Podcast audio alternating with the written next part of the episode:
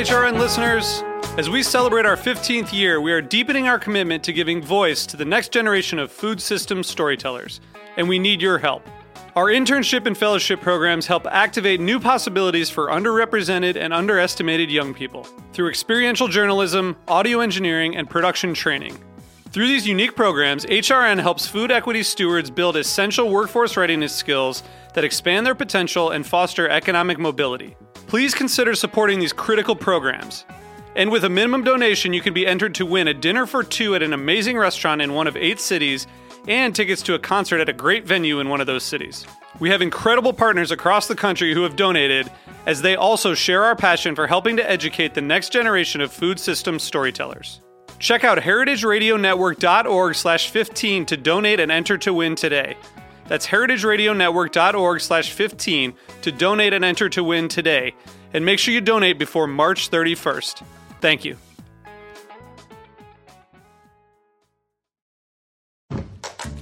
I'm H R N's Executive Director, Katie Moseman-Wadler, with a preview of this week's episode of Meat and three, our weekly food news roundup. This week, we're looking at the way labels shape our perspectives on food. I know you're not supposed to judge a book by its cover, but is it acceptable to judge a wine by its label? There are some labels that I'd say are so bad they're good.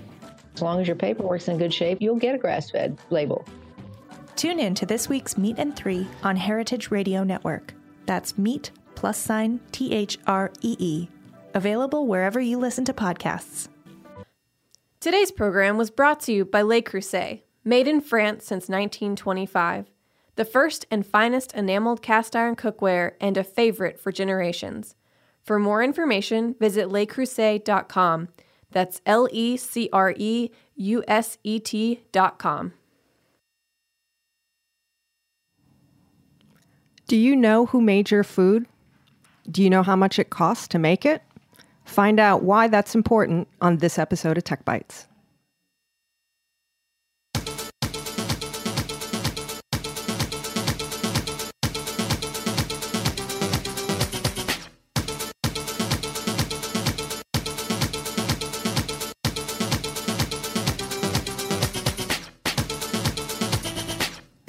Hello, hello, Heritage Radio Network listeners tuning in from one hundred sixty-five countries around the world, about a million listens a month. And today, I hope every single one of them is tuning in to this episode of Tech Bites, the show where we talk to influencers and innovators in the food tech space.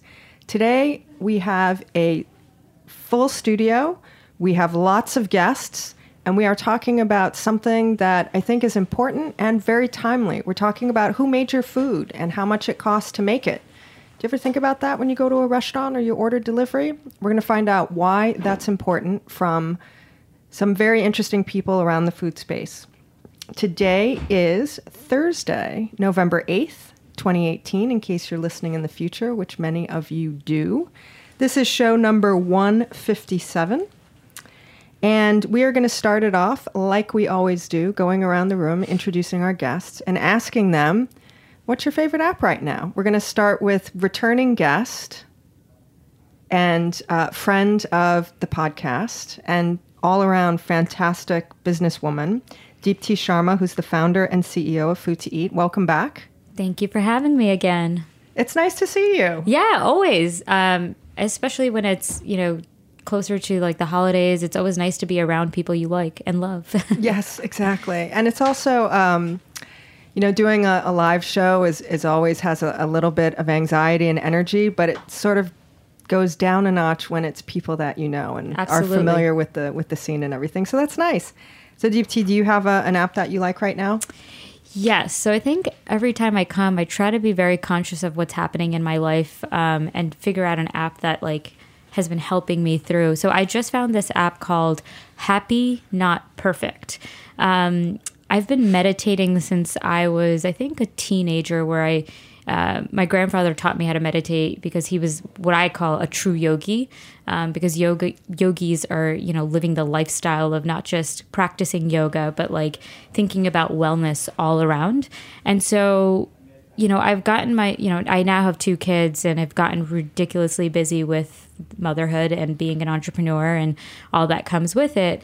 Um, so this app has been great because it gives me time to actually um, meditate. Um, so it's not only just helping you meditate, but it's actually giving you little snippets of just encouragement and things to think about. So today's, it was a minute and a half, and they were talking about how you should listen more. What happens um, to us a lot of times, and I've been trying to practice this, again, through my grandfather, is that we react immediately when we hear something. You know, as soon as we see something on, on the media, like our immediate reaction is, I need to tweet about this. Instead of just, cons- you know, kind of taking it in, understanding what people are saying or what we're reading, we have this initial need to just react. And so um, that was today's thing. And it's a great reminder to just like, you know, stop, think, listen, and then react and just understand what the other person is saying. So Happy Not Perfect um, has little cool, you know, like uh, quick, I guess, sound bites in the mornings that they kind of send to you. Um, they also like help you meditate and do like that walkthrough. So it's a, you know, in this day and age where I think mental health is really important, I think it's a, it's a great app to kind of um, help me with that. That's great. So it's called Happy Not, Happy Not Perfect. Perfect. And is it a free app? I have the free version because I'm cheap, but uh, there is, I think there's a subscription version. I haven't explored it um, to that extent yet, but yeah. And it's iOS? Yes. Do we know if there's an Android version? I, I'm not sure. Okay, well, we can look. Yes. That's great. Meditation is wonderful. And, you know, to Deepti's point, the exercise today was a minute and a half. You don't need to do it for that long. It's just sort of like taking a pause and and being present and, and doing something. And listening is a totally underrated skill. And oh, yeah. It's so important. And obviously everybody who's listening to this show knows that. Yeah. But as an interviewer and as a journalist, when I'm talking with people, oftentimes I'm fascinated by the by how many times people aren't actually listening to the questions that are being asked sometimes, yeah, especially people who are startup entrepreneurs and they're in pitch mode. A lot of times, any question that you ask them, you just get pitch deck in response, regardless of what the question yeah. is. It's innate. I feel like once you become an entrepreneur, like you are taught that every moment is an opportunity to raise capital or to exactly. talk about yourself. And, and I get it, but you do have to understand that at the same time, if you're not listening, people won't be interested right, in you. Because, because they think you're not interested in them. Exactly. Yeah, it's a very interesting thing. Listening is totally underrated, so... Absolutely. Great. Sitting next to Deepti is Zeeshan Ali. He is the owner of a restaurant called Salad Pangea. Thank you for coming. Thank you so much for having me over here. And we're actually not a restaurant, we're a catering company. Oh, okay. Yes. Catering company. We are a catering company. So you need friends to make a big order. Yes, to, I do. To, I, to have food from you then. Of course, of course. It's just, um, no, I always grew up in the restaurant industry, so I kind of wanted to steer away from that, and it came towards catering. That sounds very smart.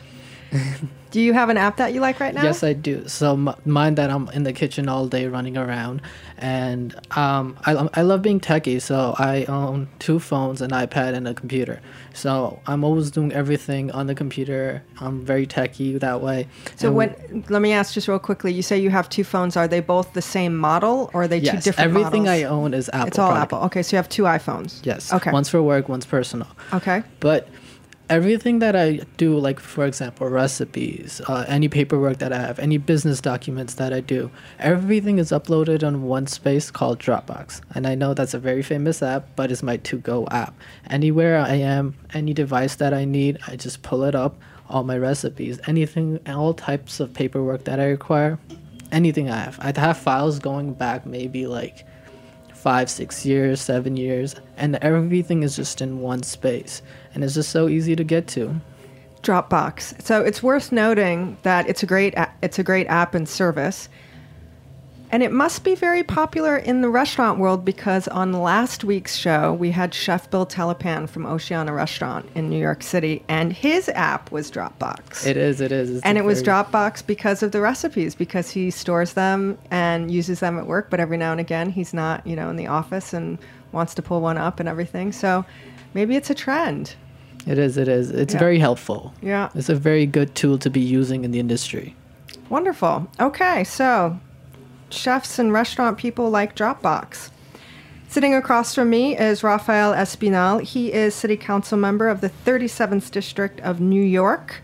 We're very happy to have you here on such a busy, busy week Thanks in politics and in New York City. But I'm happy to have you here. This can kind of be our, our election week episode. Oh, thanks for having me. It's truly a pleasure. Uh, I love coming to Heritage Radio and especially hanging out on the back of Roberta's, so it's always a pleasure. Yeah, exactly. It's a little bit different we, because the show starts at eleven. Roberta's opens at eleven, so you get sort of the quiet, and then they turn the music on and people start to come in, so you get to sort of see the restaurant wake up. It's the quiet before the storm. Exactly. Do you have an app that you like right now? Um, not as interesting as the meditation app, um, but I, I, I'm actually interested in, in downloading that. Uh, I think that uh, as as I continue doing more and more work, I'm trying to find that quiet time where I can center myself and find that balance I need to keep moving forward. So I'm definitely downloading that. Uh, Dropbox, I think, is also an important app that I've been using um, in the past few weeks, putting all my photos, data, information. So I think these are two great apps that people should download. But I, I personally am a big fan of uh, Instagram. I don't, I don't, I don't have time to continue exploring the app world anymore. But I think Instagram is a, a great place where I get a lot of my information from. Um, I think it's, it's more than just connecting with friends. It's more, it, it actually educates you about what's going on in the communities, uh, what's the new great place to go eat at, uh, what's going out, what's going on in nightlife culture, and there's a lot of great people there that uh, focus on informing people around sustainability, and you can learn tips and tricks of how to be more sustainable and lower your food your your food waste and overall waste in general. So I think I think it's a it's a it's a source of information, and and uh, it inspires me every day. Instagram, always a favorite, also increasingly important in the world that we live in, which is so fascinating, just in terms of the way we consume information from the world now. Yeah, and and, and what's interesting about Instagram, I actually mentioned it the last time I was here, um, it's people are creating businesses on Instagram, right? Yes. You know, influencers and bloggers are turning what they love to do and passionate about, whether it's fashion, food, Um, or what have you, they've literally turned it into their businesses. And, and I always say, what happens if Instagram doesn't exist? What happens to these people that have created their entire livelihood around this app? Um, but I don't know, maybe ask people who work in magazines. True. Something else will come along. Or ask people who, you know, work on cable T V or make work in the uh, well, they're now commercial on in- they're, they're now commercial on Instagram. Industry. Yeah, I mean, there are so many um, media media channels and media types that have been created, been the thing, and then, you know, go dark and close, and, and people migrate to something else. So yeah. There's a lot of, um, you know, I've worked in advertising, and I one of the first jobs I did in advertising was I made T V commercials, and, you know, people don't really make that many T V commercials anymore. It's yeah. a special and rare occasion. It used to be par for the course. So, you know, now people are making six-second pre-rolls for YouTube. Yeah.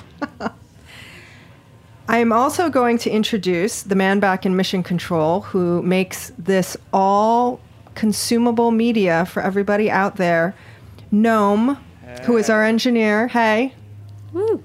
This is one of my favorite parts of the app segment. Gnome, do you have an app for us this week? I do. So, um, Noam, uh, I'm not Ricky Henderson. I won't talk in the third person. Uh, I'm still living in, in flip phone land.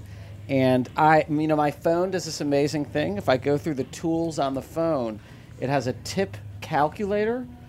And I don't need to use the regular calculator. I can just put in what the price of the food is at the restaurant.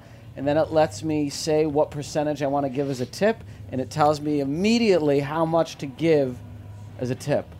So just to recap. It's amazing what they're doing with phones these days. He's on a flip phone. He's never had a smartphone. He doesn't well, have apps. He has the tool, the tools in the flip phone. There's really a tip calculator? There, there is a tip calculator. That's amazing. If you guys have that? Does it come? Oh, I bet you had to download that as an app, but it didn't come with your phone. No, did it, it did not. I don't even. I didn't even download that. Team Flip one, Team Smart zero.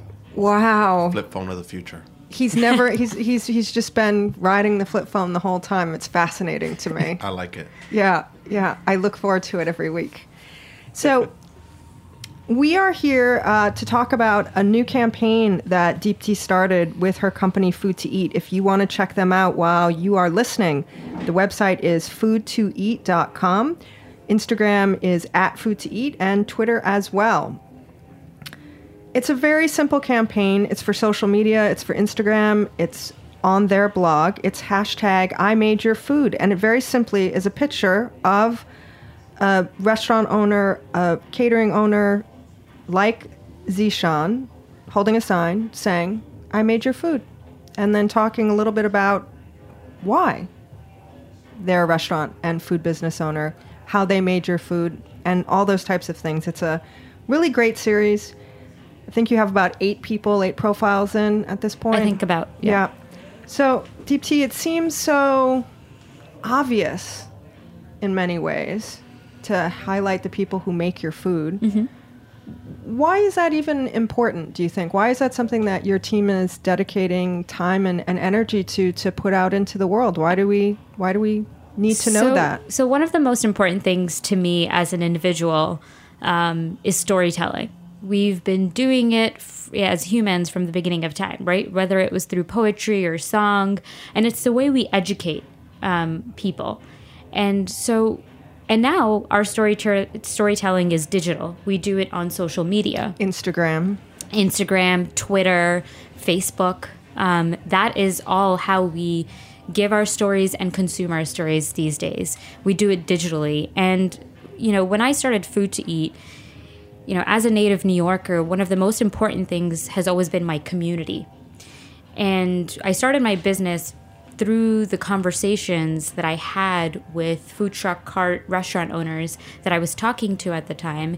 And I was amazed by the stories that I was hearing. The stories, you know, I was talking to a food cart guy that my husband used to stop by at to get his coffee every morning.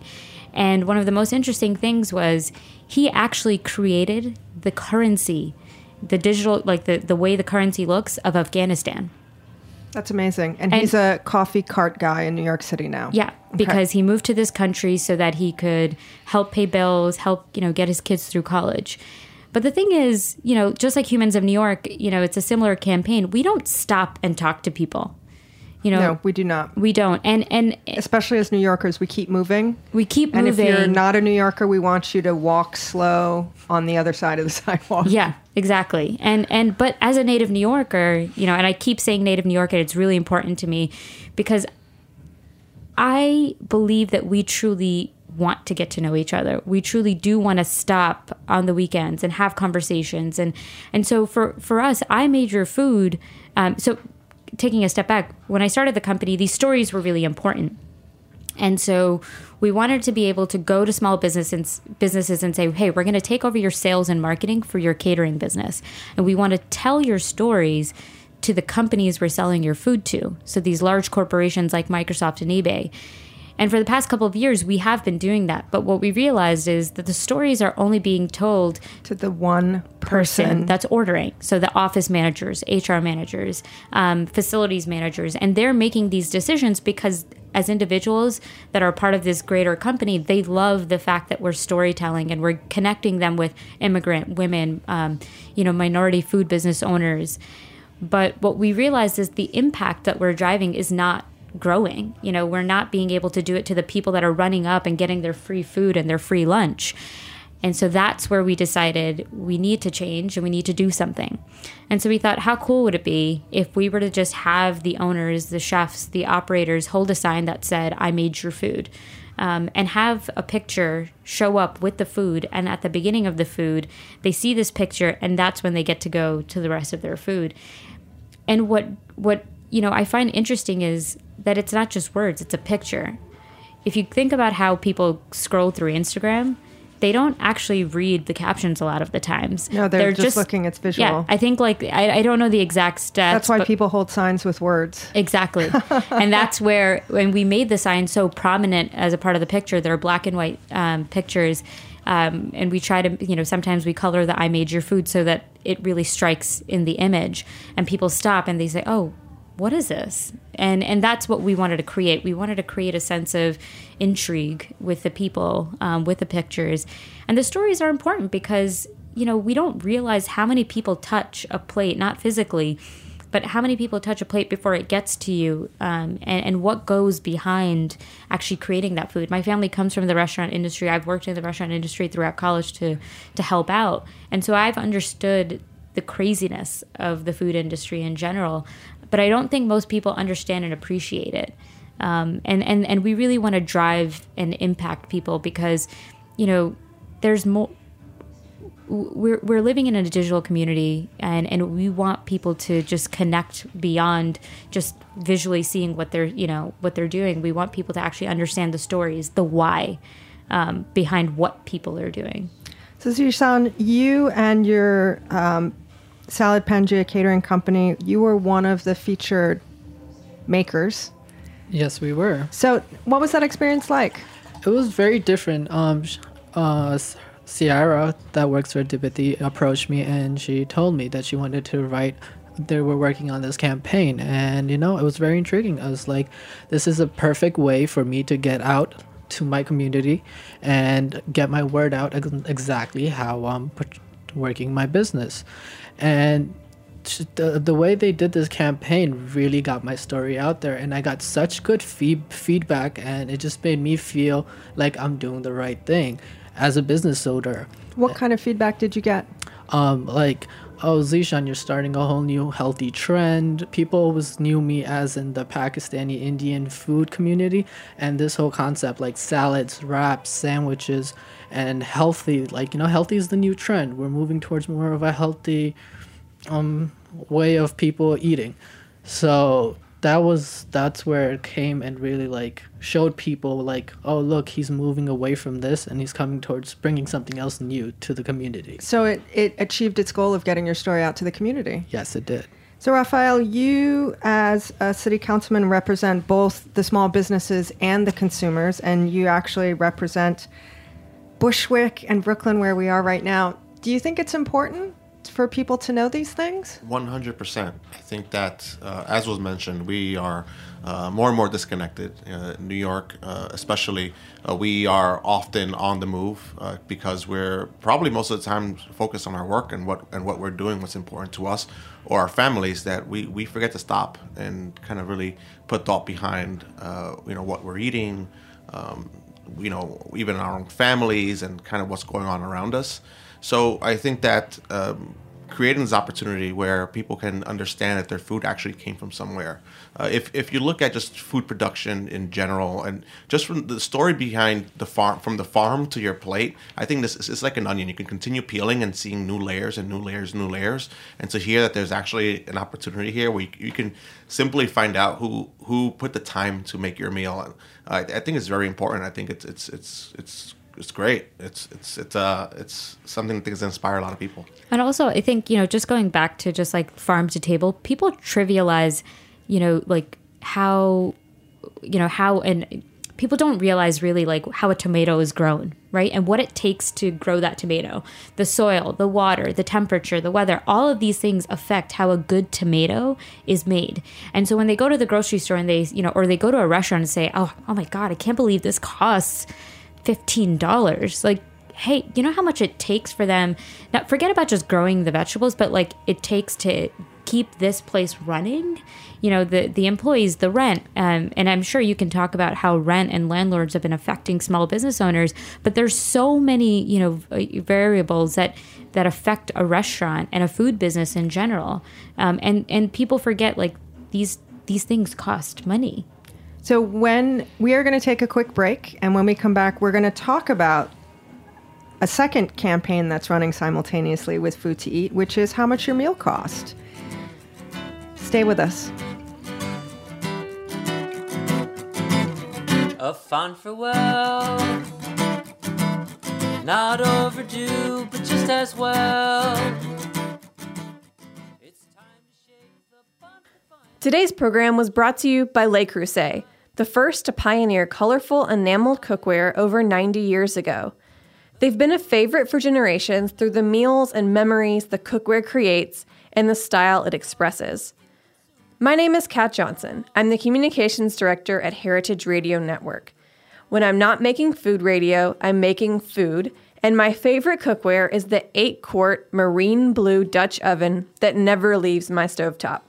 Before we got our Le Creuset, the cookware we used most often was an antique Griswold cast iron pan.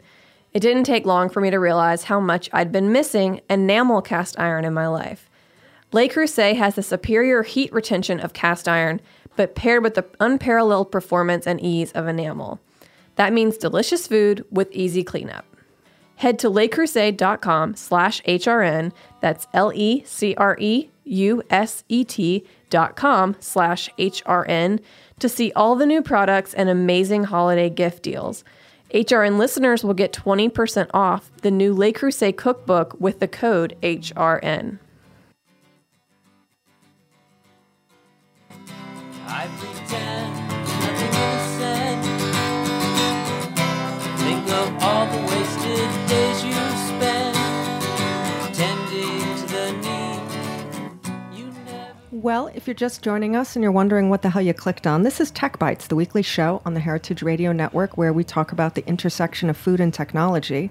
And today, we are talking about a social media campaign, hashtag IMadeYourFood, which was started by Deepti Sharma, founder and C E O of a company called Food to Eat, which is basically an enterprise catering company that represents small restaurant and food owners, mostly restaurants and food businesses owned by immigrants, women, minorities, lots of good things. And she's found that when people understand the story about where the food comes from, people are more interested in eating that food.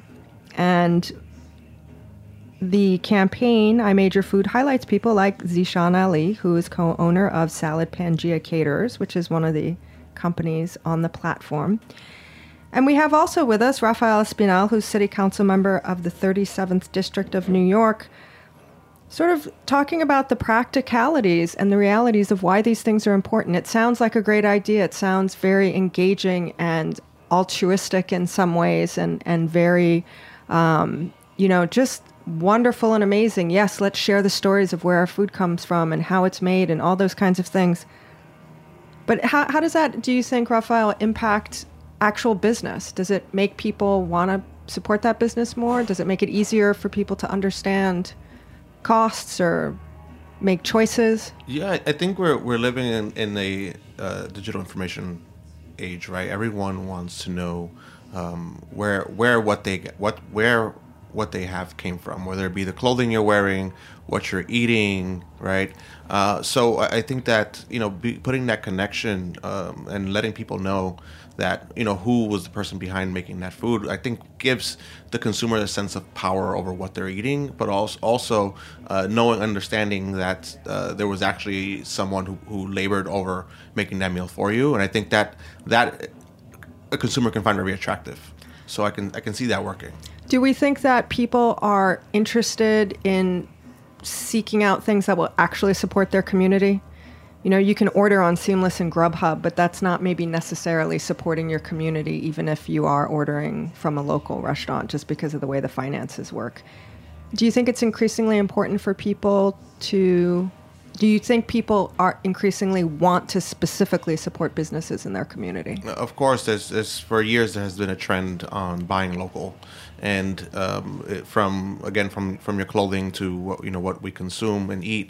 Uh, I think people are, are more conscious of, of the impact that has on the local economy and how that supports local businesses to continue to keep their doors open and uh, be part of the community they live in. So um, again, if, if just finding new ways where Uh, these local businesses can seem more attractive to the consumer, I think only helps uh, to that notion of, you know, buying local is important.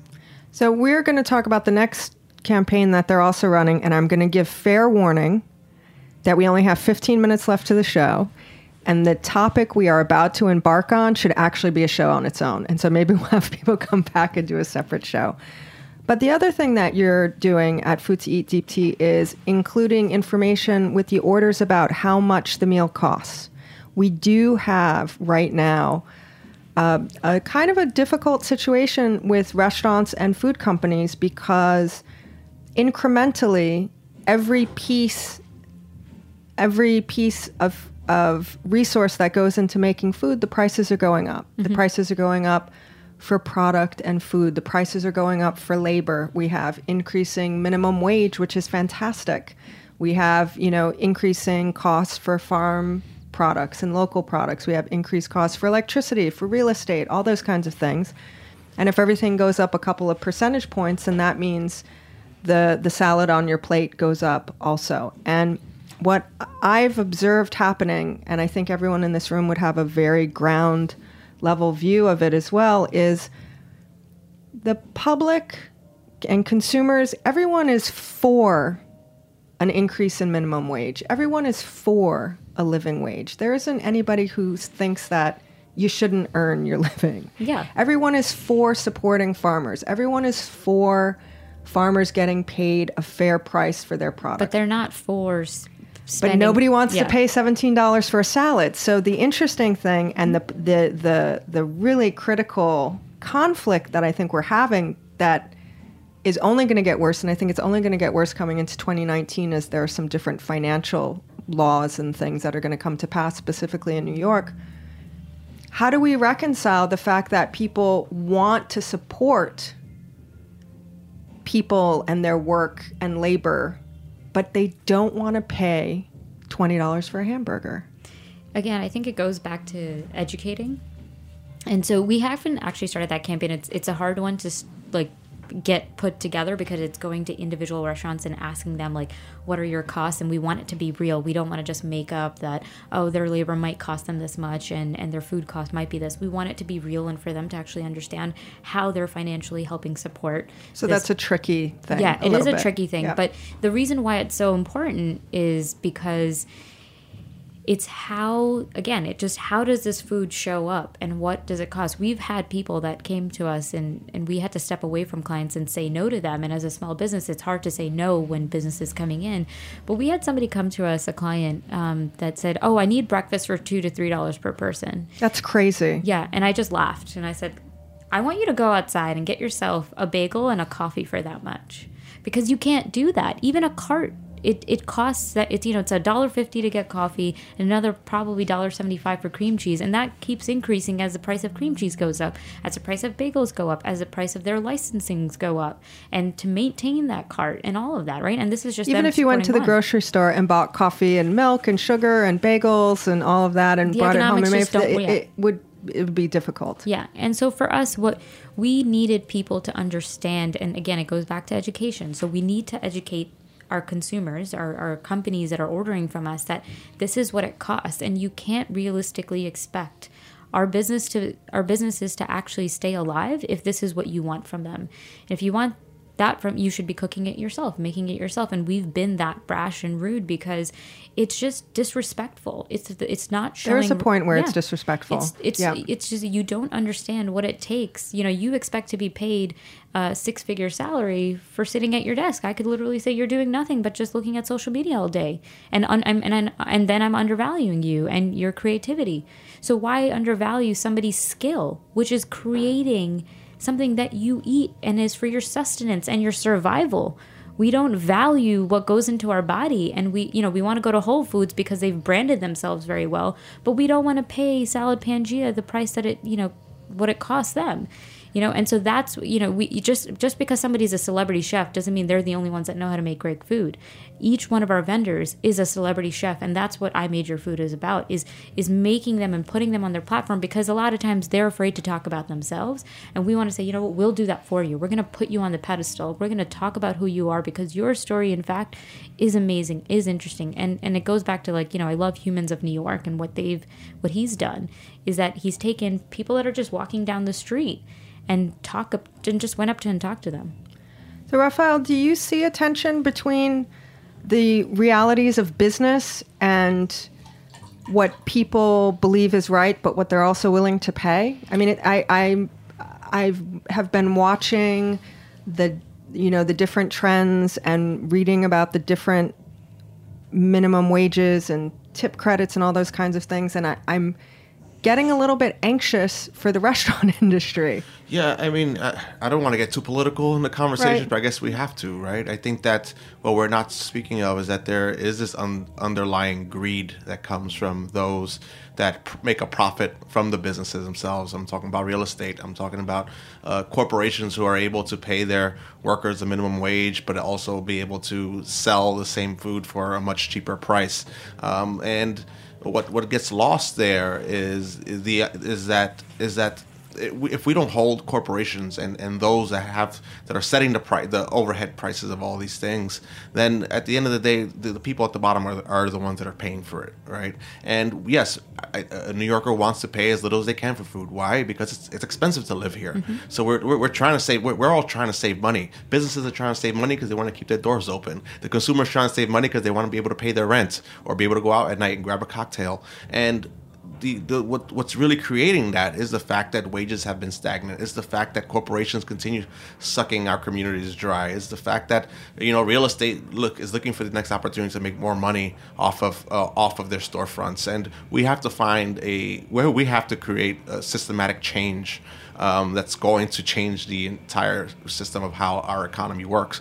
Otherwise, our small businesses would not be able to exist. And, and it's happening in New York City. We have a lot of empty storefronts because the businesses cannot afford to pay the new minimum wage that that, that, that, the, that the state has put in. They cannot afford uh, to pay the rent uh, to keep that business open. And so it, it's a much larger conversation than we need to have. And it, it's terrible to see that Uh, all of us on the ground, whether you're a business owner or the consumer, that we're we're blaming each other for what's happening. When it, that's not really the case. We're we're all trying to we're all trying to eat. We're all trying to make a, a substantial living to be able to continue to live in this city. Um, so we have to find ways where we can work to tackle the bigger problem. And I think we all love the things that make our city special. Um, and anybody who, you don't need to be in New York City to understand what I'm talking about. You have your local businesses that are a part of the, your character and, and your community. My sister lived in Pittsburgh for a while, and there was a family-owned, famous bakery, Prantl's Bakery. I mean, it was a tiny little bakery. It was fantastic, but that was part of, you know, the history and the fabric of the community, which is so much nicer to walk into than, you know, a Starbucks or a Panera or something like that. I think, um, you know, how do how do you think we help people and businesses explain some of these things so that people understand a little bit more what's happening? Because to your point, you know, I walk down the street in my neighborhood and there are a lot of empty storefronts, and they've been empty for years because I guess somebody's just waiting for a big rent.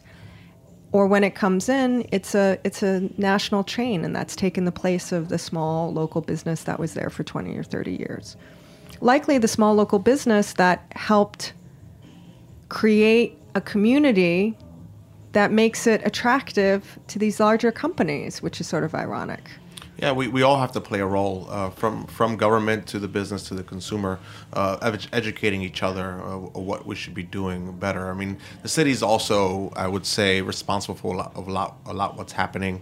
Uh, we have a lot of regulations in place that makes it very hard for a business owner to keep their businesses open. Mm-hmm. Uh, when it comes to enforcement, fine, fees, applications, um, uh, also uh, not taking into account that the businesses do need uh, initiatives and financial support from the city as well. Uh, to combat uh, the, the market rates of, of uh, the market rate rents and, and, and the cost of doing business in the city as well.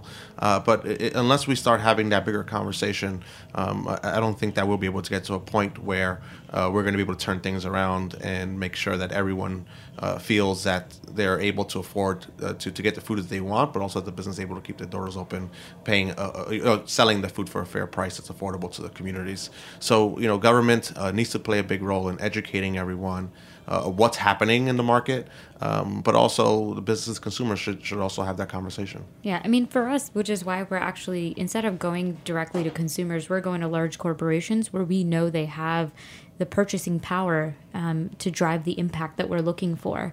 Um, you know, the consumer space, it is hard. Like you said, everyone, it's survival of the fittest, and we're trying to survive in this beautiful city, but it's hard and it's expensive. And so for us, that's why we go to large companies and we say to them, when you think about diversity, don't think about diversity in just, you know, hiring people of color and some women. Think about diversity in your purchasing power and purchase from a more diverse community. And that's where Food to Eat comes in. It's like, we're going to help you vet all the amazing vendors that you need to be able to buy from. And, and so that's why we go to large corporates and we say to Microsoft, we say to eBay, here's this, you know, plethora of amazing vendors. Um, here's Zeeshan Ali. Here's Salad Pangea Caterers. Salad Exactly, and here's his story, and here's why you should be buying from him.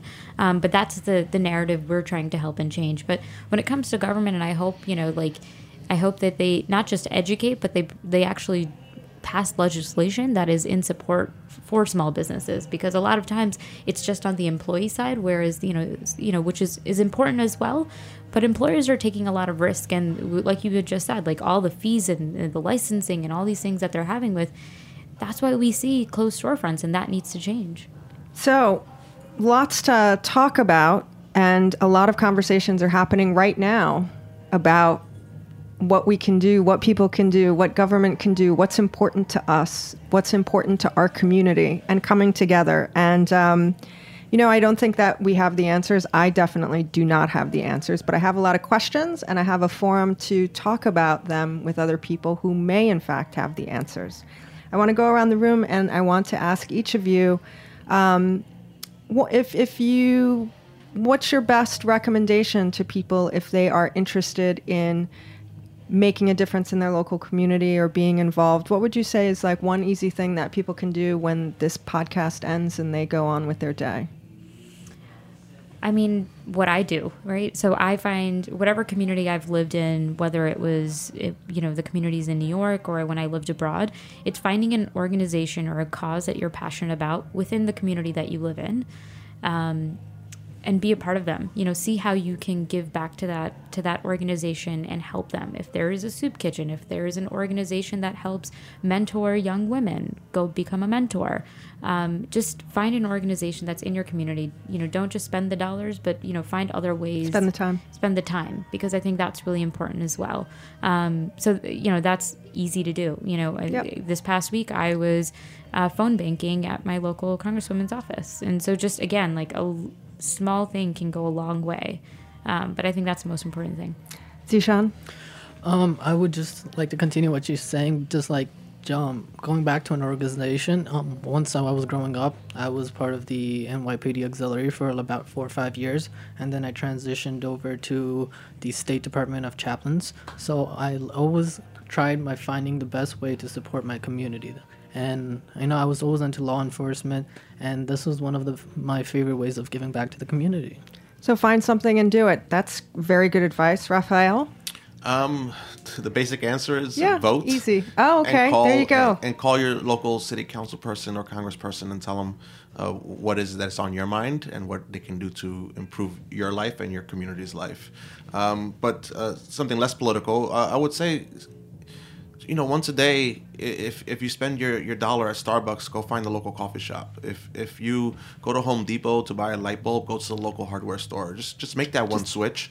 Find find the local equivalent to the thing you're already spending money on. Exactly. You know, get off the internet, take a walk down the street, and buy the light bulb instead of ordering it online.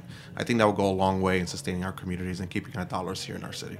That is fantastic. If you want to follow these people, maybe what they're doing in life will inspire you. Maybe you want to connect with them.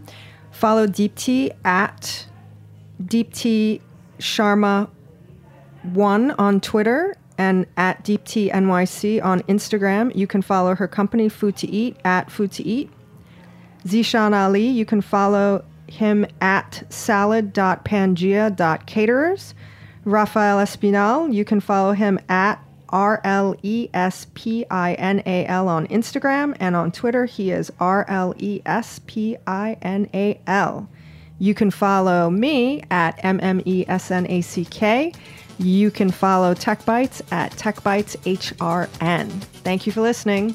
I'm Jennifer Leizzi, and this is Tech Bites.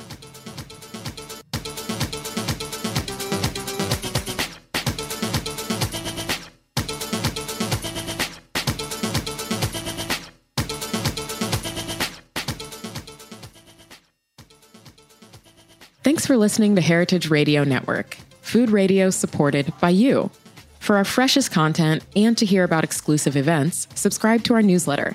Enter your email at the bottom of our website, heritage radio network dot org. Connect with us on Facebook, Instagram, and Twitter at heritage underscore radio. Heritage Radio Network is a nonprofit organization driving conversations to make the world a better, fairer, more delicious place. And we couldn't do it without support from listeners like you. Want to be a part of the food world's most innovative community? Rate the shows you like, tell your friends, and please join our community by becoming a member. Just click on the beating heart at the top right of our homepage. Thanks for listening.